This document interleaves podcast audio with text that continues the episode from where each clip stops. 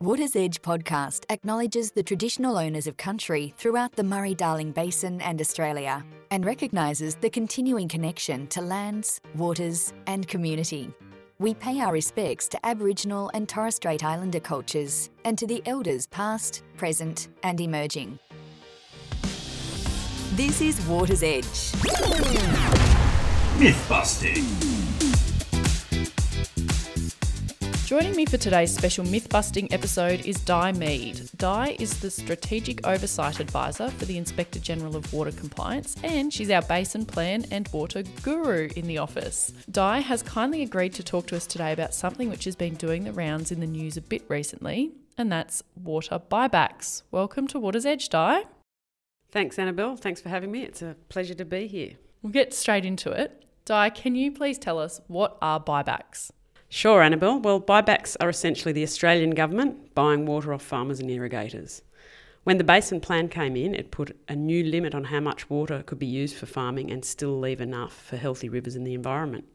This new limit, which is called the Sustainable Diversion Limit, was lower than the existing levels of extraction, so the Basin Plan required water to be recovered to bridge that gap from the existing levels of use to the new lower limit. One of the ways of getting that water back is to buy water entitlements from farmers who want to sell some of those water, some of their water.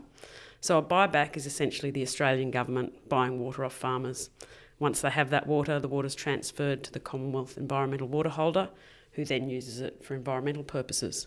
There's been some commentary in the media that buybacks are bad. So why would people think that buybacks are bad?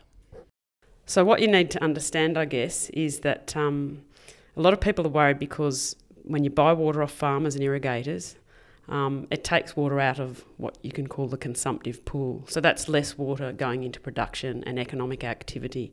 So a lot of people are worried that um, that water buybacks, particularly if there's a lot of water bought back in a small area, that it'll have a bad impact on their local community and economy. So what's the bridging the gap process? So it's probably a good idea to understand what people mean when they say the gap. I mentioned it that before, but it's essentially the gap between how much water was being used and how much water needs to be used to make sure that the rivers are healthy. That gap between the old level of use and the new level of use is, is what people mean when they're talking about bridging the gap. And so, bridging that gap is just recovering enough water to bring the level of water use back down. And so, are the buybacks proposed for the 450 gigalitres of water for the environment, or is the water buyback process um, just for bridging the gap? So you have to be, it's important to understand that there's two different things going on here. Um, the 450 gigalitres is about something different, which is called the Sustainable Diversion Limit Adjustment Mechanism, and I think we've got a whole different discussion on that. Um, and, and there's different processes in place for recovering that 450 gigalitres. Um, it's really up to going to be up to the Australian government to determine what processes they might use to recover the 450 gigalitres, but at the moment they're using a range of different efficiency programs to try and recover that water. So this buyback that's about bridging the gap is quite separate. Is very different to the 450 gigalitres. That's right. And and the, the, the last little bit of buyback that's going on now, that's about recovering the last little bit to get to that sustainable diversion limit that well, the basin plan set. Will the buybacks process that's underway at the moment, will that recover the water that's needed? That would recover the, the, the water that's needed to, to bridge that gap to the, the new sustainable diversion limit. And it's a voluntary process. It's a voluntary process. I think, I think the Australian government has always um, taken the approach to only undertake voluntary buybacks. So that's farmers who want to sell their water can come forward, and if their water's you know in the right place and the right kind of entitlement that suits the government, then they may well go ahead with the purchase. But what role does the Inspector General play in buybacks, if any?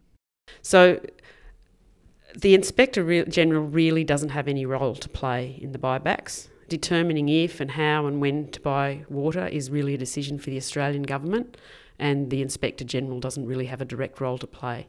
We do always, as with all things basin plan and, and water, we do always have an interest in making sure that things are being done in a way that's um, open and transparent and accountable. So, you know, we would be encouraging the department to be all of those things, but we don't have any say in how and where and when water is recovered. If people maybe have complaints about the buybacks process, who should they be going to about those complaints? So, so really, that's the Australian Government Department that's responsible for the buybacks. Um, and the, the department is the Department of Climate Change, Energy, the Environment and Water. It's a bit of a mouthful, but mm-hmm.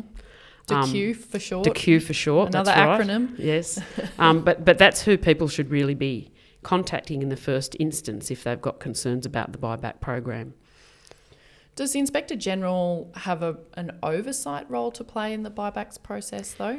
Look, the, the Inspector General ha- does have a, an oversight and a monitoring role for implementation of all of the Water Act and the Basin Plan generally. So, in as much as the buybacks is part of implementing the Basin Plan, then yes. Um, however, there's no, provided there's no actual breaches of legislation, then the power of the Inspector General to take any action is really quite limited. But as I said before, we would like to see the processes undertaken with appropriate degrees of transparency and accountability um, so that people can understand what's happening. Um, but again, ultimately, decisions about water buybacks lie in the hands of the Australian government. Okay, all right. And if people have complaints about the process, they should go to DCCEEW. They should go to DCCEEW in the first instance, but of course, we'll always, you know, um, take on board and any approaches people make to us in as far as it's appropriate for us to look into things. But as I said, our, our role in buybacks is limited. Okay, well, thank you very much for your time, Di, to clarify this. It's a very complicated topic, but I think we've managed to tackle some of the key key issues. Today. It is it is complicated, Annabelle, but it's a it's a good to try and uh, talk about some of these things and see if we can help people understand them. Absolutely. Thanks for your time, Di. Thanks, Annabelle. Water's Edge is produced by the Inspector General of Water Compliance, Australian Government, Canberra.